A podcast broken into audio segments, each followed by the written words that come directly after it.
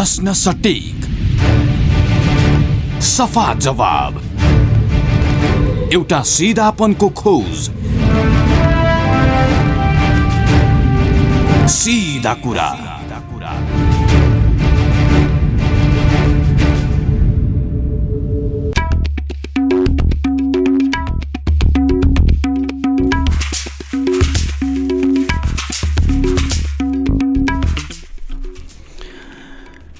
नमस्कार कार्यक्रम सिधा कुरामा स्वागत छ म Krishna Timal Sinha. Capital FM ninety two point four megahertz Kathmandu पूर्वी नेपालमा radio Sarangi one one point three megahertz Morang पश्चिम नेपालमा radio Sarangi ninety three point eight megahertz Pokhara लगायत देशका विभिन्न एफएम स्टेसनबाट एकैसाथ प्रसारण भइरहेको सिधा कुरा तपाईँ W dot CFM on air dot com र W W W dot radio Sarangi dot कमबाट पनि संसारभर एकैसाथ सुनिरहनु भएको छ। श्रोता आज हामी नेपालको राजनीतिक चरित्र नेपालको राजनीतिक प्रणालीमा संवाद गर्दैछौँ।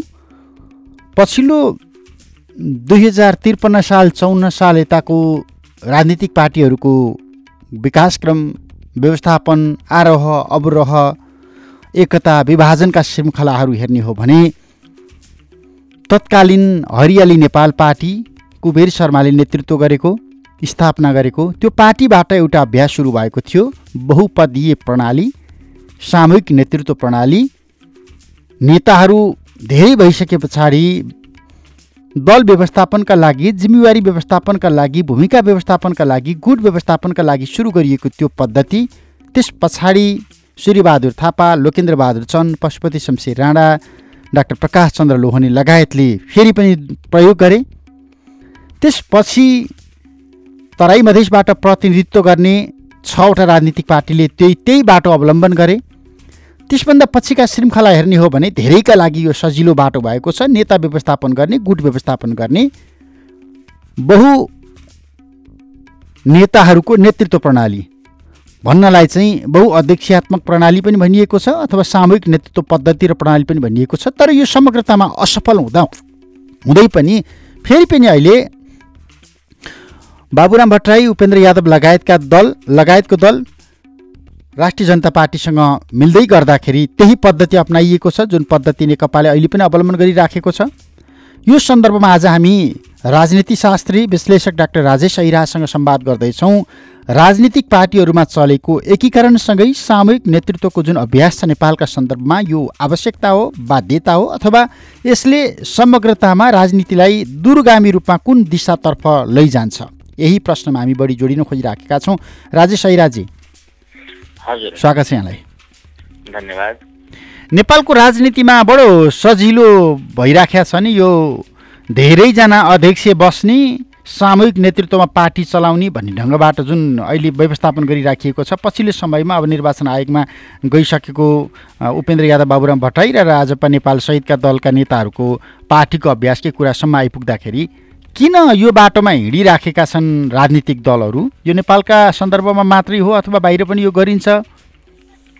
यसको पछाडि तिनवटा कुरा छ हेर्नुहोस्। एउटा कुरा चाहिँ बाध्यता हो यो गुट व्यवस्थापन अथवा फरक फरक दलहरूको व्यवस्थापन गर्ने। अर्को चाहिँ दम्भ हो म एकचोटि अध्यक्ष भइसकेपछि त्योभन्दा मुनि कसरी जानु र त्योभन्दा माथि जाने ठाउँ पनि नहुनु। तेस्रो चाहिँ अविश्वास हो कि एउटाले अर्कोमाथि पूर्ण विश्वास नगर्नु। अनि दुईजना अध्यक्ष तिनजना अध्यक्ष त्योभन्दा बढी मान्छे अध्यक्ष भएर बस्नु। तिनवटा कुरा मैले यहाँलाई गरेँ। एउटा। दम्भ एउटा बाध्यता र एउटा अविश्वास। र तिनटै कुरा गैर प्रजातान्त्रिक संस्कार हो गैर राजनीतिक संस्कार हो कि एउटाले अर्कोलाई नपत्याउने। अब दुईजना मध्ये एउटाले अर्कोलाई नपत्याउने हो एउटाले अर्कालाई एउटा एउटाले अर्काको नेतृत्व नमानिदिने हो भने बाँकी मान्छेले त्यो दुईजनालाई चाहिँ किन मानिदिनु पर्ने? एकचोटि अध्यक्ष भइसकेपछि त्योभन्दा मुनि बस्न मिल्दैन भन्ने खालको जुन दम्भ छ? अथवा कुर्सीमै शक्ति छ कुर्सी भएन भने मेरो शक्ति हुँदैन। म त्योभन्दा तल गयो भने मेरो मान्छे समाजले चाहिँ गिज्याउला अथवा त्योभन्दा तल जानु हुँदैन। भने जुन एक खालको जुन उयो छ त्यो चाहिँ वास्तवमा राम्रो होइन। यसले चाहिँ पार्टीलाई द्वन्द्वभन्दा बाहिर ल्याउन दिँदैन। हजुर हजुर। कुनै न कुनै रूपबाट म पनि अध्यक्ष हो भनेर त्यो अभ्यास गराइरहन्छ। यसले पार्टीलाई बलियो पनि हुन दिँदैन र पार्टीलाई एक हुन पनि दिँदैन। तपाईँले अक्सर हेर्नुभयो भने जुन जुन पार्टीमा एकजनाभन्दा बढी अध्यक्षहरू छन् त्यो पार्टीमा अधिकांश निर्णयहरू विलम्ब हुने अधिकांश। निर्णयहरूमा गुटहरू व्यवस्थापन गर्दै धेरै समय खर्च हुने र त्यो पार्टी पार्टीको रूपमा नभएर सधैँ दुईटा गुट तिनवटा गुट अथवा चारवटा गुट अथवा छवटा गुट कतिवटा अध्यक्ष। त्यतिवटा गुट सधैँ सुसुप्त अवस्थामा रहिरहने र सामान्य बुझाइ के हो भने बहु अध्यक्षको व्यवस्था ज जसले चाहिँ एउटा प्रजातान्त्रिक संस्कारतर्फ डोर्याउँदैन। अथवा सामान्य बुझाइ के हो भने किन एकअर्कालाई नमानिदिएको? एउटाको नेतृत्व किन नबुझिदिएको? अथवा पाँच वर्षमा तिन वर्षमा वा चार वर्षमा त्यो पार्टीको विधानमा महाधिवेशनसम्मको जुन समय हुन्छ त्यतिसम्म चाहिँ किन धैर्य धारण गर्न नसकेको? त्यो समय कुरेर महाधिवेशनको तयारी गरेर महाधिवेशनसम्म आफ्नो राम्रो छवि बनाएर राम्रो काम गरेर अर्को महाधिवेशन जितेर नेतृत्व लिन सकिन्छ नि। तर त्यो धैर्य धारणा छैन। छैन ह ह। यो समग्रमा राम्रो होइन दलको लागि राम्रो होइन सिद्धान्तको राम्रो लागि राम्रो होइन प्रजातन्त्रको लागि राम्रो होइन र आउने नयाँ पुस्ताले दिने संस्कारको लागि पनि राम्रो हो। मैले नयाँ पुस्तामा जोड्न खोजिराखेका थिएँ। यो झुन्ड व्यवस्थापनको अथवा यो झुन्डको अघि पछि लाग्नै पर्ने राजनीतिक प्रणा बाध्यताले अर्को पुस्ताको उदयको सम्भावनालाई पनि टारिराखेका छ नि फेरि। अधिकांश तपाईँ तराई मधेसमा प्रतिनिधित्व गरिराखेका छ तत्कालीन छ राजनीतिक पार्टी हेर्ने हो भने त्यही झुन्ड झुन्डका बिचबाट उदाएका पार्टी अध्यक्षहरू देखिन्थे। यो अधिकांश राजनीतिक दलमा यो संस्कार छ। तपाईँले थुप्रै दलहरू हेर्नुहोस् न। नेमकिपाको अवस्था हेर्नुहोस् जनमोर्चाको अवस्था हेर्नुहोस् काङ्ग्रेसको अवस्था हेर्नुहोस् एमाले वा माओवादीको अवस्था हेर्नुहोस् मधेस केन्द्रित दलको अवस्था हेर्नुहोस् अधिकांश मान्छेमा के छ भने म आजीवन अध्यक्ष भइराखौँ। म सधैँ मै भइराखौँ। यो वा त्यो बहानामा अध्यक्ष पद छोड्न नचाहने। र मधेस केन्द्रित दलमा यो ठुलो रोग रहेछ कि सानै भए पनि दुईजना मात्र भए पनि अब नाम सार्वजनिक नगरौँ तर यो पटक यो पटक जनता समाजवादी पार्टी बन्ने क्रममा राजपाका केही अध्यक्षहरूलाई कोटा दिँदाखेरि पनि मान्छे नभेटेको अवस्था थियो भनेपछि आफू बाहेक अरू कोही पनि देखिएन ल अध्यक्षजी एकजना मान्छे तपाईँको ल्याउनुहोस् भन्दा भन्दा बित्तिकै श्रीमतीको नाम याद आउने छोरोको नाम याद आउने सालोको नाम याद आउने। भनेपछि नयाँ पुस्ता नजन्माएको दस वर्ष बाह्र वर्ष पन्ध्र वर्ष अध्यक्ष भए तर एकजना पनि राम्रो नेता जन्माउन सकेन जसलाई चाहिँ केन्द्रीय समितिमा ल्याउन सकियोस्। उहुँ। पन्ध्र वर्षसम्म अध्यक्ष भए तर नयाँ पुस्ता ल्याउन सकिएन अहिले पनि तपाईँले भर्खर भर्खर हिजो अस्ति दर्ता दल दर्ताका लागि निवेदन भएको। हालेकोमा तपाईँ हेर्नुहुन्छ भने कुनै नयाँ अनुहार छैन? बाबुरामजी त्यही र भूपेन यादवजी त्यही मोहन ठाकुरजी त्यही होइन समग्रमा हेर्नु न नयाँ अनुहार खै त उदाएनन् अवसरै पाइएन। दिएन भनेपछि त्यहाँबाट अथवा खालको आकर्षणै भएन? आकर्षण भन्दा पनि लामो समयसम्म अवसर नदिँदाखेरि मान्छेहरू अलिकति फरक खालको सोच आउँदो रहेछ। स्वस्थ प्रतिस्पर्धा भइदिएन भने होइन नेता बनाउनुको ठाउँमा गुलामहरू उत्पादन गर्ने सोच भइदियो भने अथवा राम्रो कार्यकर्ता ल्याउनु भन्दा पनि चाकरी गर्ने मान्छेहरू मात्रै झुन्ड राखिराख्ने हो भने त्यो झुन्डमा त्यो आत्मबल हुँदैन त्यो। विश्वास हुँदैन विरोध गर्ने त्यो क्षमता हुँदैन। सत्यलाई सत्य र असत्यलाई असत्य भन्न सक्ने त्यो औकात हुँदैन। नभएपछि नेताले जे जे गर्छ त्यही ठिक हो भन्ने हो। कि त गुलाम बन्नु पर्यो कि त पलायन हुनु पर्यो? दुईटा विकल्प? अधिकांश अवस्थामा त्यही देखिएको छ। स्वस्थ प्रतिस्पर्धाहरू भइराखेको छैन। यो असफल भयो। कुबेर शर्माको पृष्ठभूमि मैले अलिकति जोडेँ। कुबेर शर्माले नेता व्यवस्थापनका लागि सामूहिक नेतृत्व प्रणालीमा जान्छौँ तल्लो तहसम्म भनेर त्यो सुरु गरेको। पछि ईश्वरीबहादुर थापा लोकेन्द्रबहादुर चन्दहरूले सुरु गरे। त्यसपछि पशुपति शमशेर र लोकेन्द्र डाक्टर लोहनीको तहसम्म आइपुग्यो। त्यस पछाडि राप्रपाले अहिले गरिराखेका छ नेकपाले त्यही गर्यो। राजपाको कुरा छोडिहालौँ उनीहरूले गरिहाले। त्यसैको निरन्तरता अहिले फेरि गरिएको छ। विवेकशील साझा पार्टीको पृष्ठभूमिमा पनि त्यही देखिन्छ। तर जो जसले गरे सबै असफल भए। तैपनि हामी यो बाटोमा हिँड्न चाहिँ डराइराखेका छैनौँ डगमगाएका छैनौँ। किन? त्यो बाध्यता हो अध्यक्षहरू एकचोटि अध्यक्ष भइसकेपछि मसँग तल सर्नु हुँदैन। हामी दुईवटा तिनवटा पार्टी मिल्दाखेरि फलानुको नेतृत्व मात्रै किन मान्ने? मेरो पछाडि रहेका लठैहरूले मलाई के भन्छ? होइन। त्यो आफूमाथि विश्वास भन्दा पनि पदमाथिको विश्वास बढी भयो। आफ्नो क्षमता आफ्नो भूमिका अथवा आफूले राम्रो काम गरेर सबैको मन जित्न सक्ने कुरा भन्दा पनि म तल सरेँ भने यो एकीकरण होइन यो विलय हो अथवा यिनले सबै कुरा त्यागे भन्ने खालको कुरा त्यो दललाई नै दल दल प्राप्ति नै सबै कुरा मानिसकेपछि यस्तो हुँदो रहेछ। दल भनेको त वास्तवमा राजनीति गर्ने माध्यम मात्रै हो। केन्द्र त देश हो जनता हो। दललाई माध्यमको रूपमा सोच्या भए यो अवस्था हुन्थेन। दललाई नै केन्द्रको रूपमा दललाई नै मन्जिलको रूपमा दललाई दलकै दलमा पाउने अध्यक्षको पदलाई नै सबैभन्दा ठुलो उपलब्धिको रूपमा मान्ने हो भने त्यो कुण्ठा त्यो एक खालको दम्भ त्यो एक खालको बाध्यता त्यो गाँजेका कुराहरू छन्। मान्छे पदभन्दा माथि उठ्न नसकेको त्यसो हो भने त त्यसो हो भने त सामाजिक सञ्जालमा आलोचना भइरहेको छ। बाबुराम भट्टराईले जे गरे ठिक गरे भन्न पनि स्थिति आयो नि त। हो। के उनका लागि बाध्यता हो त्यो?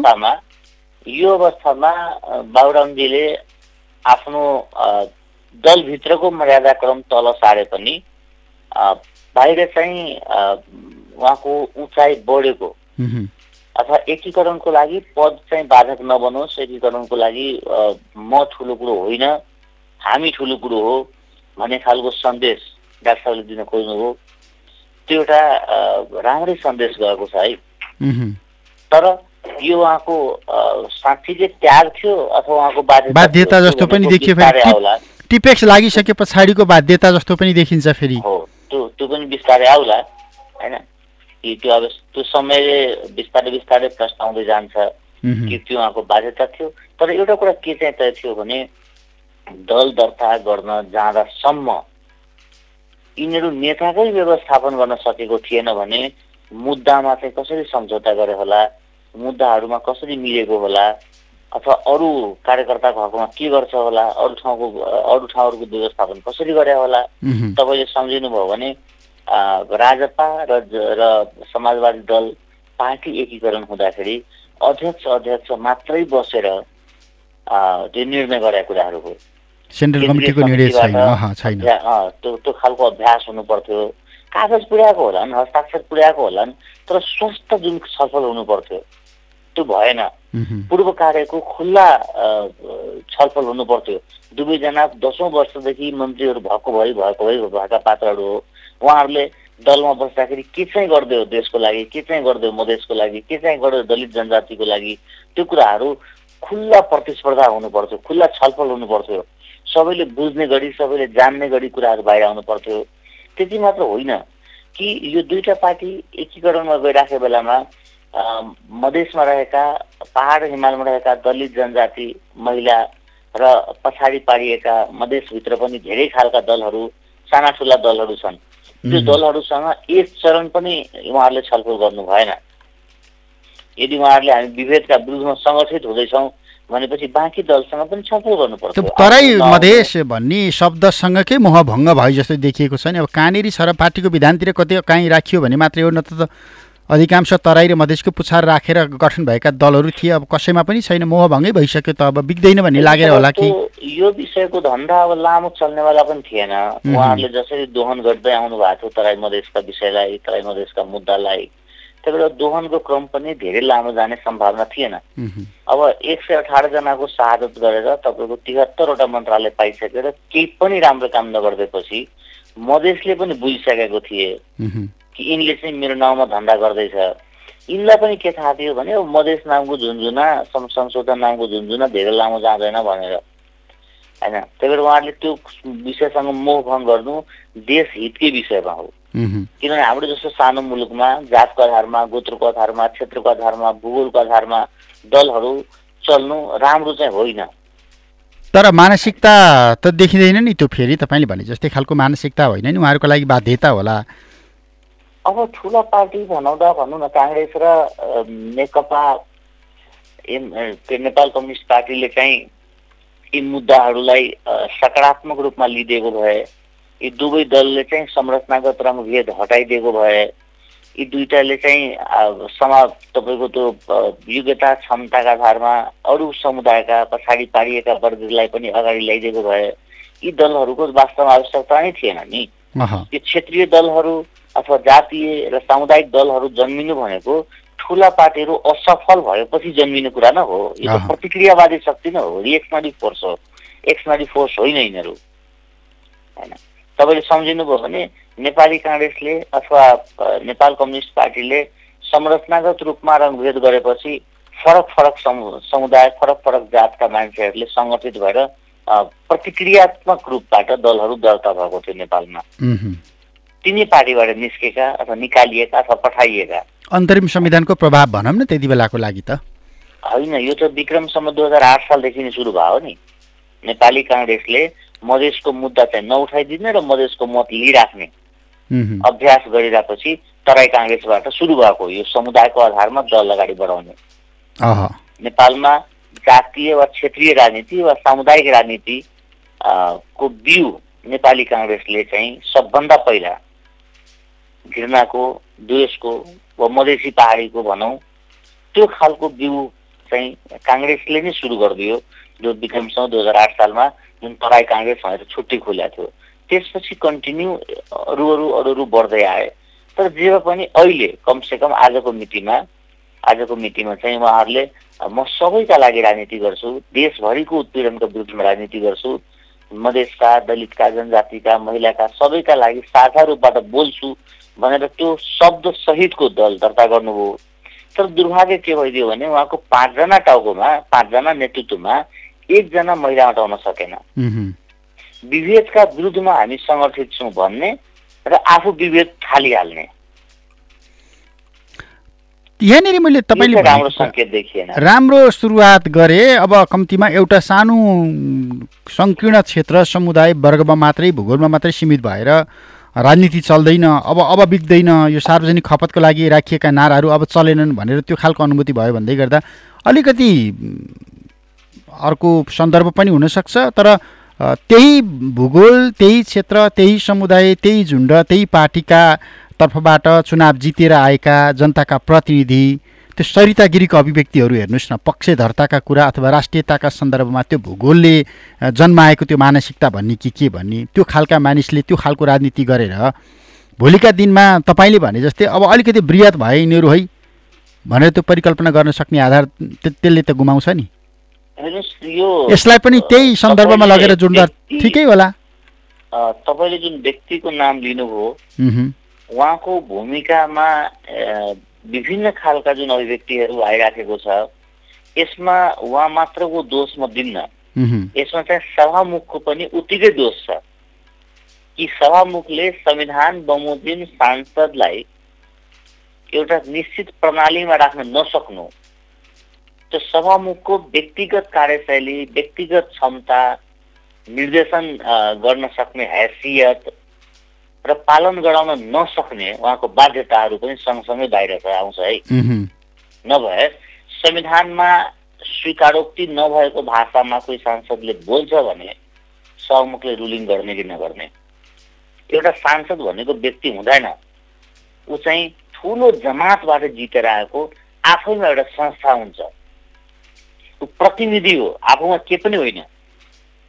एउटा प्रतिनिधिले बोल्ने भाषा भनेको उसको क्षेत्रको भाषा हो।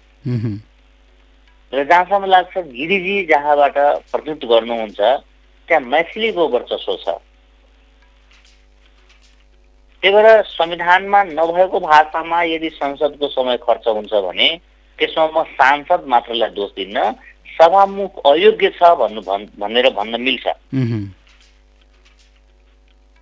अहिलेको विषम परिस्थितिमा हिन्दी भाषा बोलेर भारत विरोधी भावनालाई थप संस्थागत गर्ने अहिलेको विषम परिस्थितिमा हिन्दी भाषाको विषयमा झगडा गरेर देशका अरू कामहरू कोरोनाको विषयमा काम हुने कामहरू बजेटको विषयमा गर्नुपर्ने कामहरू विदेशमा अड्केका नेपालीहरूलाई ल्याउने विषयहरूमा अथवा राज्यले गरेका अरू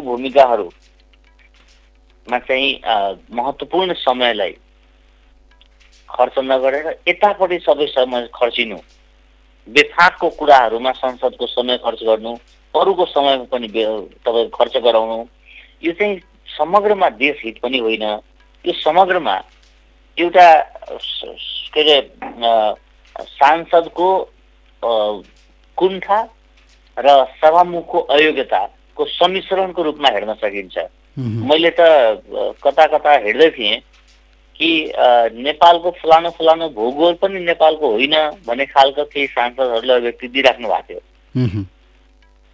अब त्यस्ता सांसदहरूलाई संसदभित्र कति दिन बस्न दिने किन बस्न दिने? यो अङ्गीकृतलाई राजनीतिक अधिकारहरूलाई हामीले खुकुलो बनाउँदै जाँदाको परिणाम हो।